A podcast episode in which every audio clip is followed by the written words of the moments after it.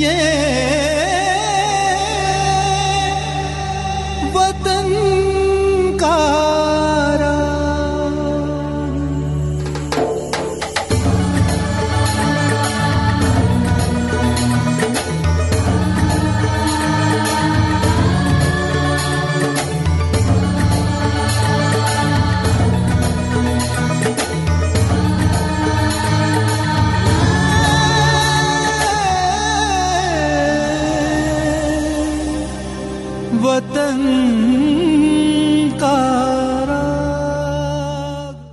इस कार्यक्रम के सभी सुनने वालों को हमारा नमस्कार। आजादी का अमृत महोत्सव के अंतर्गत वतन का राग कार्यक्रम में आज हम आत्मीय स्मरण कर रहे हैं महान क्रांतिकारी और स्वाधीनता संग्राम सेनानी त्रैलोक्यनाथ चक्रवर्ती का। जिंदगी वो है जो काम आए किसी के, वरना तो इसे जैसे गुजारोगे गुजर जाएगी। जी हाँ, वो जीवन बेमानी है जो सिर्फ अपने लिए जिया गया। सार्थक वही जीवन है जो किसी के काम आ सके, लेकिन वो जीवन पूजनीय हो जाता है जो अपनी मातृभूमि के काम आता है। एक ऐसा ही वंदनीय जीवन था महान क्रांतिकारी और स्वाधीनता संग्राम सेनानी त्रैलोक्यनाथ चक्रवर्ती का, जिन्होंने देश की आजादी के लिए क्रांति पथ अपनाया, स्वाधीनता आंदोलन में बढ़ चढ़ कर भाग लिया और जीवन के लगभग तीस साल जेल में बिताए। त्रैलोक्यनाथ चक्रवर्ती का जन्म दो अगस्त सन अठारह सौ नवासी को वर्तमान बांग्लादेश के मेमन सिंह नामक स्थान में हुआ था। बचपन से ही उनके मन में राष्ट्रप्रेम की गहरी भावनाएं थीं, क्योंकि उनके पिता दुर्गाचरण स्वयं स्वदेशी आंदोलन के समर्थक थे और उनके भाई व्यामिनी मोहन क्रांतिकारियों के संपर्क में थे। इस पारिवारिक वातावरण का प्रभाव उन पर भी पड़ा और देश को स्वाधीन कराने की मुहिम में वो संलग्न रहने लगे। सन उन्नीस सौ आठ में ढाका के पास वो जब गिरफ्तार हुए, तब इंटर की परीक्षा निकट थी। वो पढ़ने लिखने में बहुत तेज थे, लेकिन उनके जीवन का लक्ष्य कुछ और ही हो चला था। जेल से छूटने के बाद वो अनुशीलन समिति में सम्मिलित हो गए, जो बंगाल में ब्रिटिश राज के विरोध में काम करने वाली एक गुप्त क्रांतिकारी सशस्त्र संस्था थी।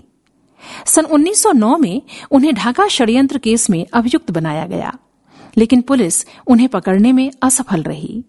काफी जद्दोजहद के बाद सन उन्नीस सौ बारह में वो गिरफ्तार हुए, लेकिन उन पर लगे आरोप अदालत में सिद्ध नहीं हो सके। इसके कुछ समय बाद उन्हें बारिसल षड्यंत्र केस में गिरफ्तार किया गया और काले पानी की सजा दी गई।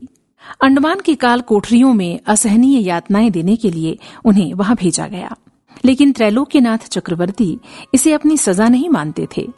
वो कहते थे कि अंडमान की जेल में कठिनाई भरे ये दिन तपस्या के दिन हैं और इस तपस्या का सुफल भारत की आजादी के रूप में प्राप्त होगा।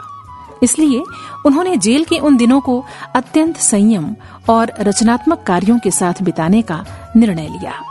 हर पल उनकी आंखों में आजाद भारत का सपना झिलमिलाता रहा।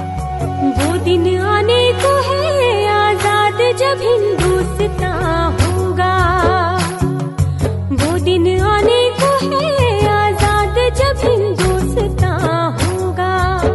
मुबारकबाद उसको दे रहा सारा जहां होगा, मुबारकबाद उसको दे रहा सारा जहां होगा। वो दिन आने को है आजाद जब हिंदुस्तान होगा, वो दिन आने को है आजाद जब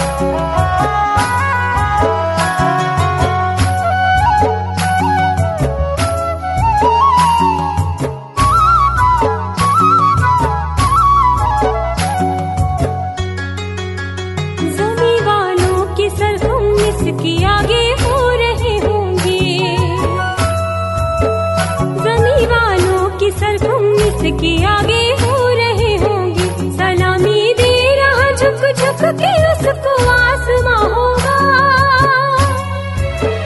सलामी दे रहा झुक झुक के उसको आसमां होगा। वो दिन आने को है आजाद जब हिंदुस्तान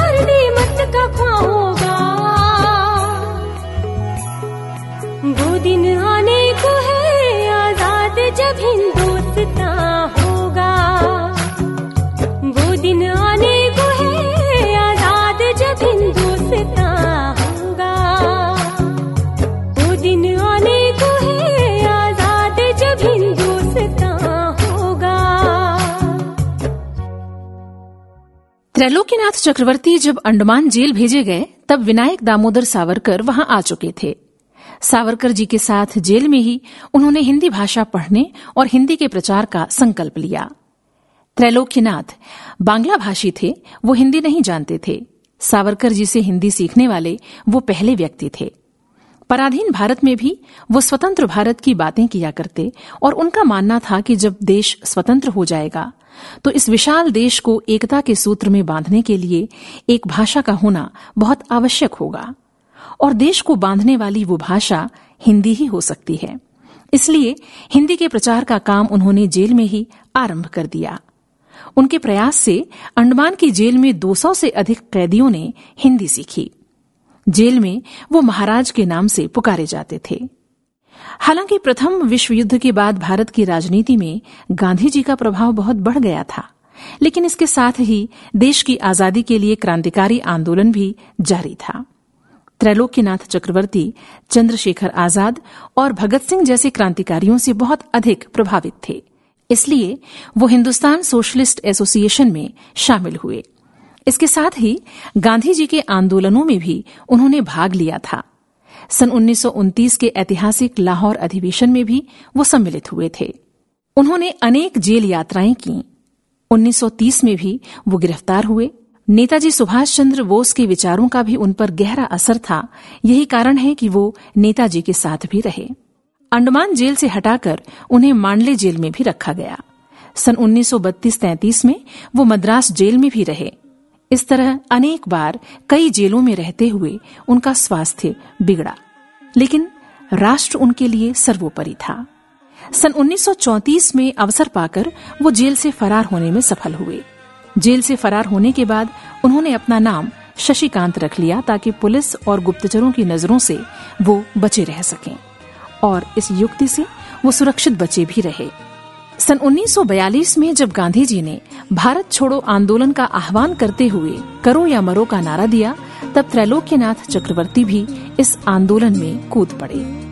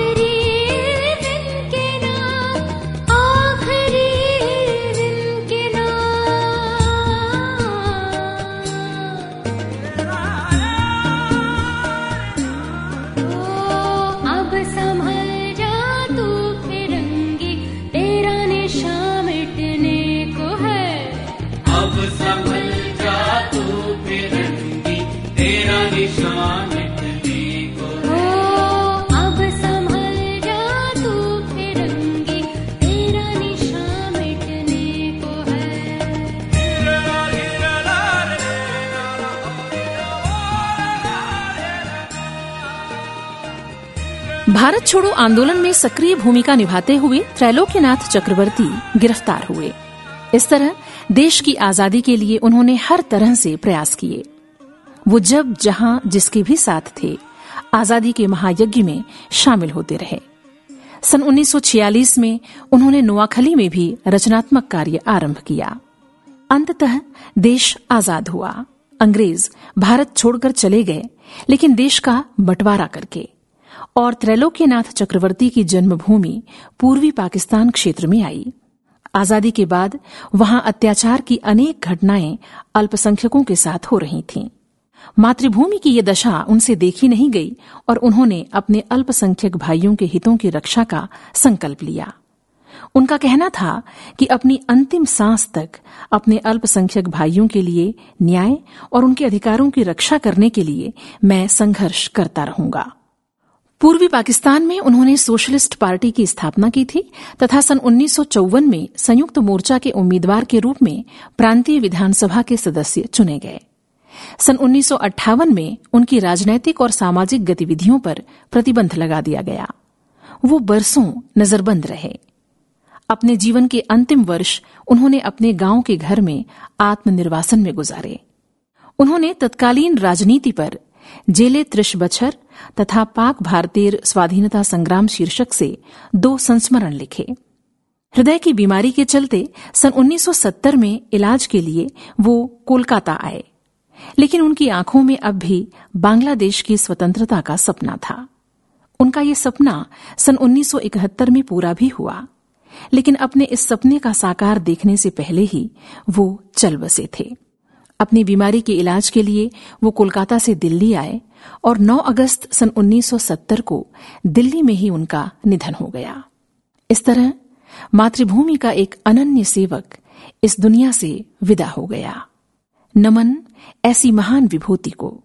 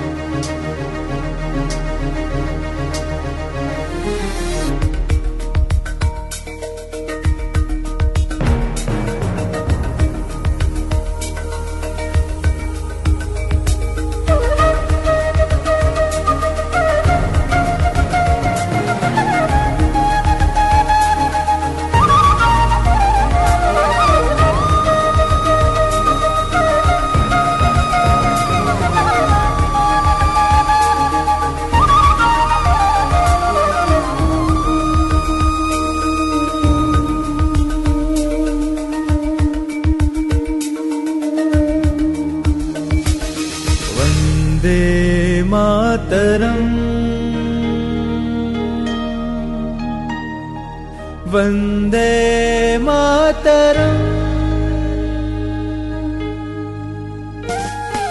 वंदे मातरम,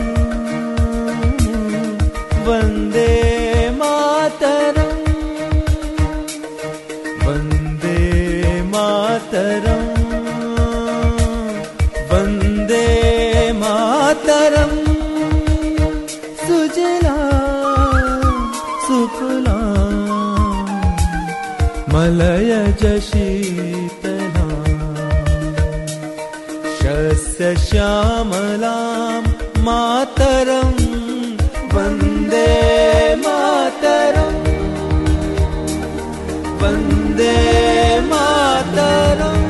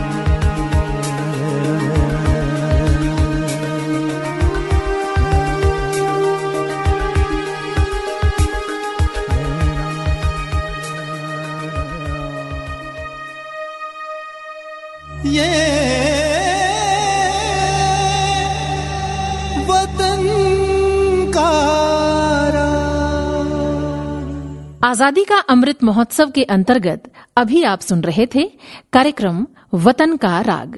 प्रस्तुति स्वराज संस्थान संचालनालय संस्कृति विभाग मध्य प्रदेश की।